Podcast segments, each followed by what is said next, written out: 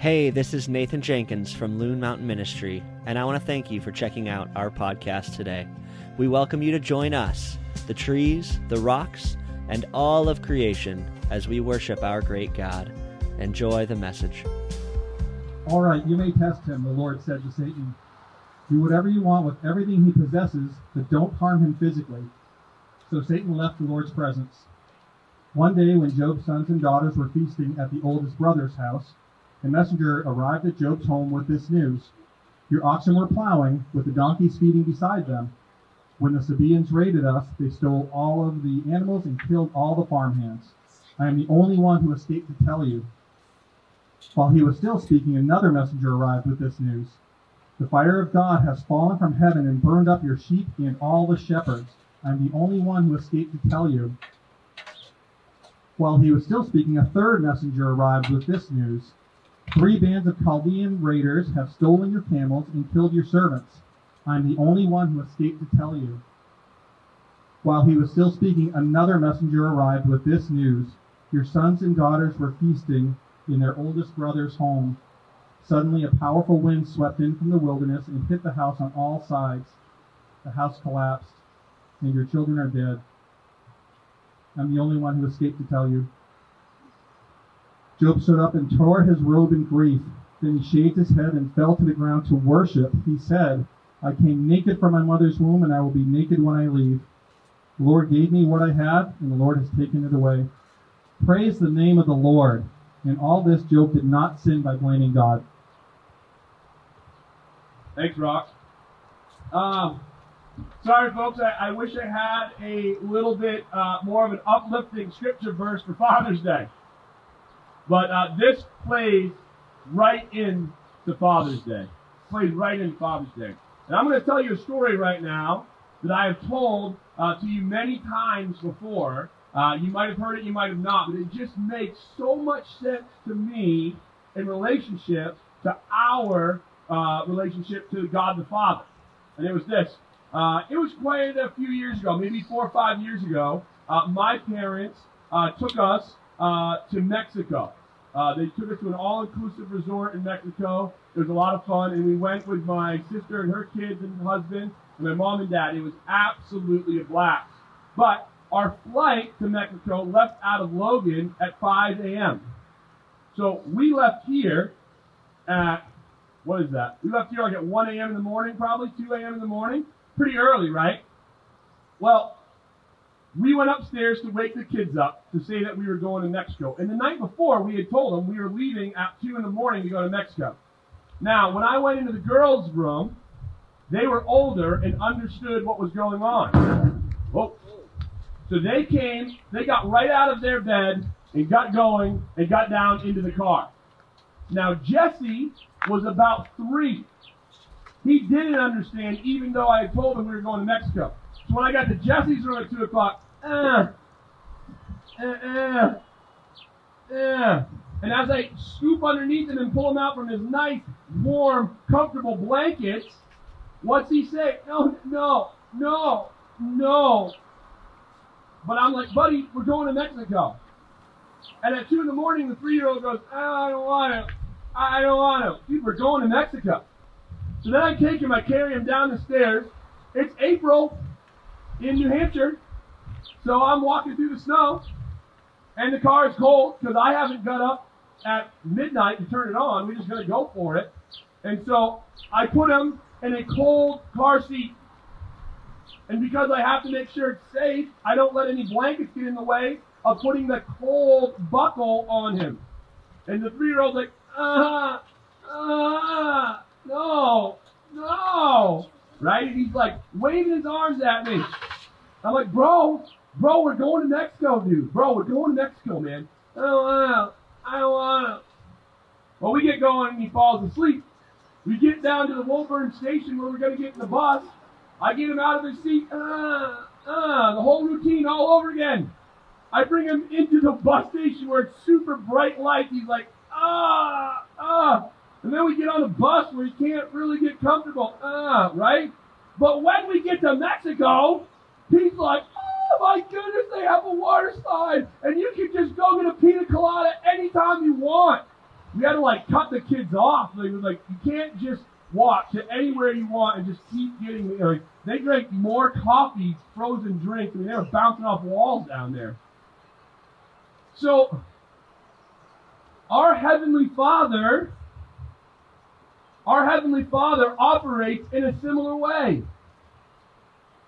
The book of Job is one of the oldest pieces of literature. It's a poem. And back before we had internet, back before we even had books. See, school back in the day, they couldn't afford books. They didn't have books. They didn't have print. So when you learn something in school, you actually learn a poem. And a poem then helped you memorize, and a poem then was to, to, to stay in your head so that you could memorize. The book of Job, believe it or not, is a poem. Now, it's a really big poem. It starts off with a dialogue between God and Satan. Then it moves to a dialogue between Job and his friends. And then it ends with a dialogue, an epic dialogue between Job and God. And this ancient literary poem searches, works through the question. It works through the question of why do bad things happen? Why is there suffering? Why is there loss? Why is there pain? And there is no other question that has plagued mankind, that has plagued humankind, than the question of why suffering. Why? And just like in my story, Jesse, at the age of three, when I woke him up at two in the morning, why, why, why, why? And then I put him in the cold car seat. What? Why? Why? And then I took him out of the car seat into the bright lights of the bus station. Why? Why? And then I made him stand in the TSA line, and I was saying, Why? Why? You know, and then we get in the in the tiny little, you know, coach class of the six hour flight, and my knees were jammed into hard plastic armrest of the seat in front of me, and then they tilted it down even before we took off, and I go, Why? Why? You know? And you and I are the same. You see here in chapter 1 that there's a dialogue between God and Satan. And this dialogue is creepy. This dialogue is scary. And if you are going to believe in God, you are going to have to wrestle through this dialogue. One of the first things I say to people when they come into my office and they're facing suffering, the loss of a loved one, the loss of a child, the use of the C word from a doctor, cancer. One of the things I look right into their face, I say, You do not have the luxury of cheap faith right now. When you suffer, when there is pain in your life, it always exposes your cards. It is unbelievable how Corona and this protesting has exposed the cards of people. Because see, we like to walk around our everyday life. How you doing? Good, good. How are you? Good, good. Oh, nice to see you. Yep, yep. Nice to see you. Nice to. Hey, well, have a wonderful day. Yeah, have a wonderful day. And then you go. And those are the only cards we show. Those are the only cards we see. Oh, hey, how you doing? Great. How you doing? Great. Good. good. Oh, right. Yeah, yeah. Okay. okay. Oh, good to see you. Good to see you. Yeah, wonderful day. Beautiful day. Awesome. Great. Oh, awesome. See ya. And those are our cards. But now we've been bumped. Society has been bumped. We all have been bumped. Corona bumped us all off of our norm. And when you're bumped, what spills out is what's inside of you. That's what we talked about. Remember, we talked about Job when he was bumped, worship came out. It says at the bottom, in all this, Job worshiped the Lord and did not sin by blaming God in wrongdoing. What does the book of Job, chapter 1, explain to us about God? It's a tough one. You ready for this? On Father's Day, for this? This reveals about God that He is dad and He said so. Ever have a dad said that? When you said, Dad, why?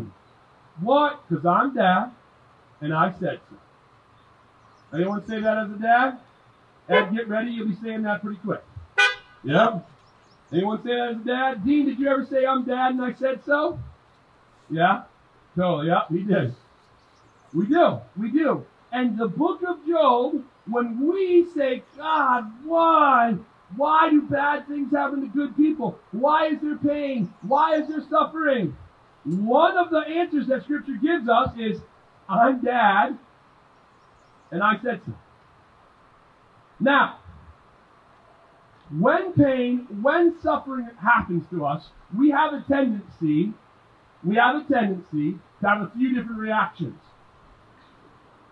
The first is we like cheap, quick, easy, fast answers. We do. When we have the question why, why do bad things happen to good people? Why is there suffering? We all want a quick, cheap, comfortable, fast answer.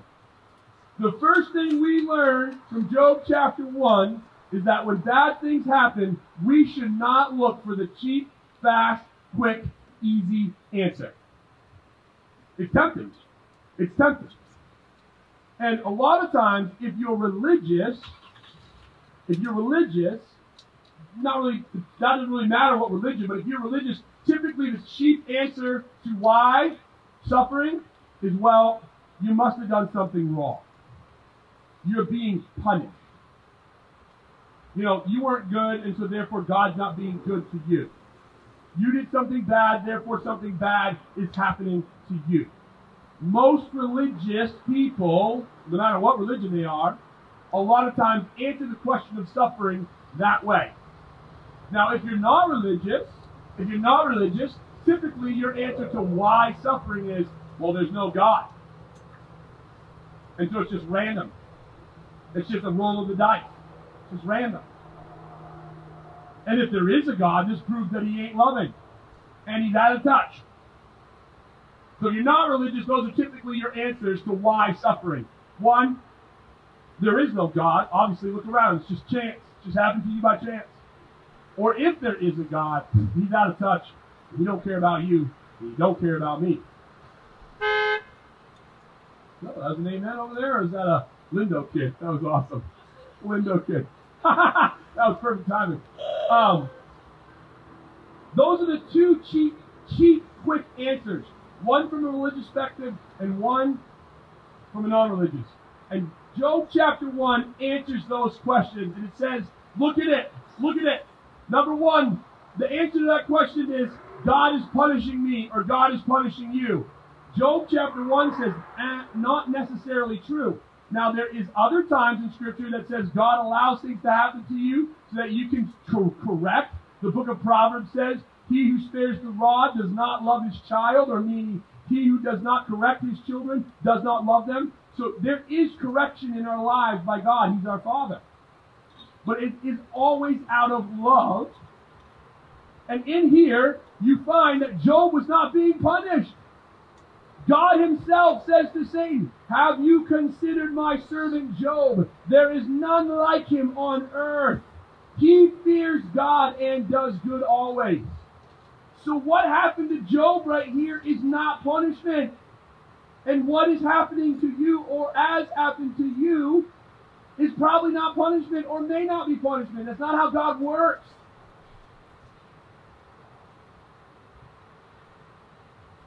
And then, for those that are non religious and say, well, this just proves there is no God, that He doesn't care, and He's not a part of your everyday life. No. What's crazy about this is one, you got to understand, none of these bad ideas that happened to Job came from God. Every single one of these bad ideas came from the evil one. God never thought up any of these bad ideas. But what also is true is God was in control the entire time. That's what's crazy to me. Before Satan could do anything to Job, Satan had to come and get permission.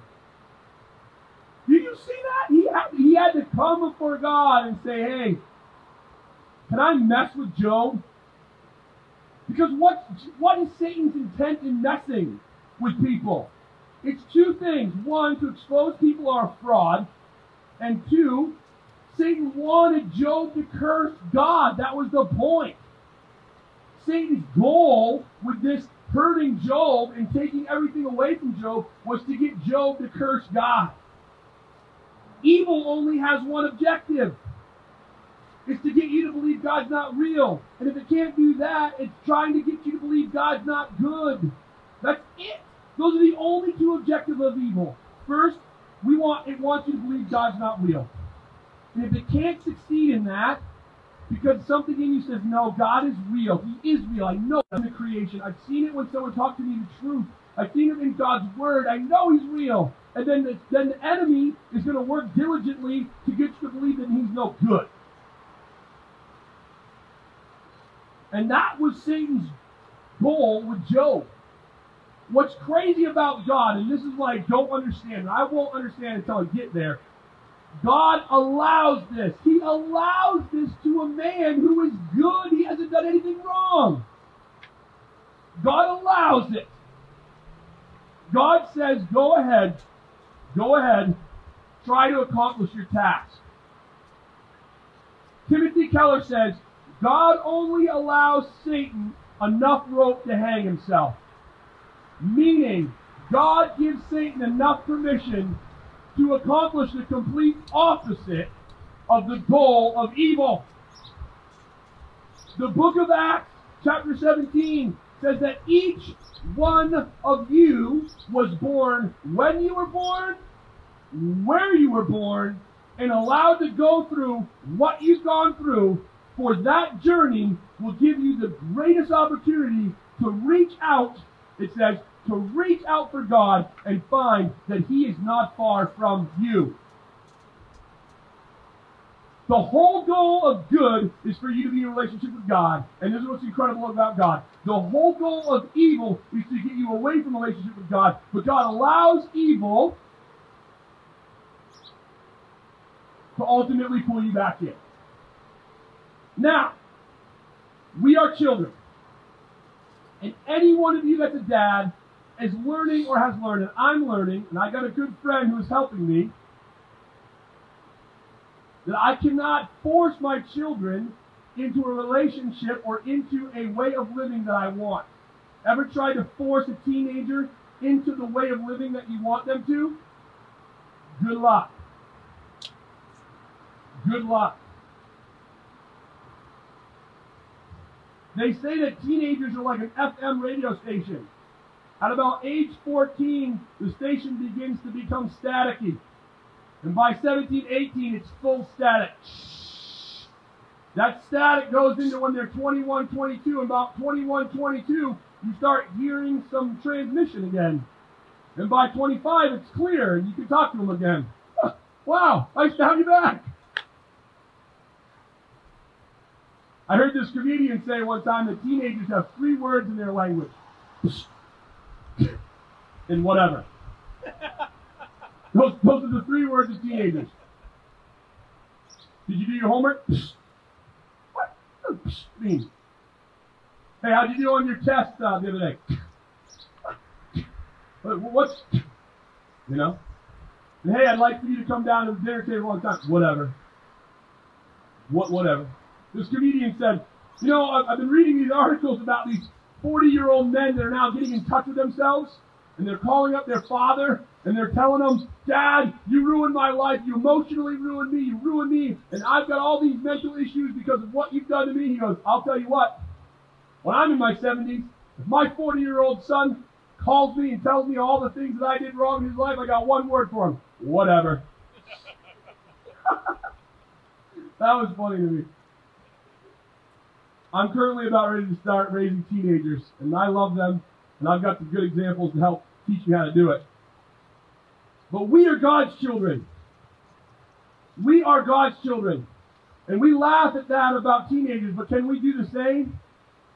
When God directs our steps, God directs our path, and He uses firm correction, don't a lot of times we go, whatever. You know, when Jesse was little, he's older now, so he gets it. But when Jesse was little, he would come downstairs and he'd be hungry. He'd be, he'd be ravished. Oh, he'd be so hungry. And it would be 4.30. And he'd be going straight for the sugars. Right? Straight for the sugar. Wherever you can find candy or whatever. Be like, whoa, whoa, whoa, whoa, bro, bro, bro, bro, bro, bro, bro. Dude, no, no, no, no, dude. We're eating like in an hour, bro. Do not have... Why, Dad? Because, bro, I said, dude, no, we're happy. Dude, why? You know? But now he's gotten older and he's started to understand. A lot of times, you and me in our spiritual walk, we're like a three year old. And when we're not getting what we want in our spiritual journey, or we're not getting what we want in our lives, a lot of times, why, Dad? Why? And what, what a lot of times we as Christians want is this really nice, warm and fuzzy answer. Well, it's because I'm going to give you a nice fluffy kitten at the end of this ride. We know that that's not reality. That doesn't always happen. But if we look at Scripture, Romans 8 tells us that all things work together for good to them that love God, to them that are called according to His purpose. That God is first and foremost for His good, which when God is for His good, our good is what follows. And we have a hard time we have a hard time believing in that. We have a hard time believing in that. So on this Father's Day, 2020, crazy corona, crazy I want you to see from something on earth that looks evil. Because I can only imagine how Job felt. His kids were taken from him. His wealth was taken from him. His comfort was taken from him. Later on, you'll see that his health is going to be taken from him. Shoot, even his friends abandoned him. His wife even abandoned him. Job was in a pretty rough spot. But we, the reader, can see behind the scenes, and the entire time, God was in control. Nothing was happening outside of God's permission. And nothing has changed in 2020 from when Job happened. God is in control, and nothing, no matter how evil it seems or how evil it feels, God is in control. And I want to encourage you do not allow your present circumstances, do not allow these two lies. Do not believe that God's not real, and don't believe that He is not good. Those are the two only tricks that Satan has. He's a two trick pony. He wants you to believe God's not good or God's not real. Don't believe it. And when you're having a difficult time, remember God is dad. He is all powerful. He is all loving. He is everywhere. And when you have a question, and he answers because I said so, you're going to have to be okay with that. Because dad said so.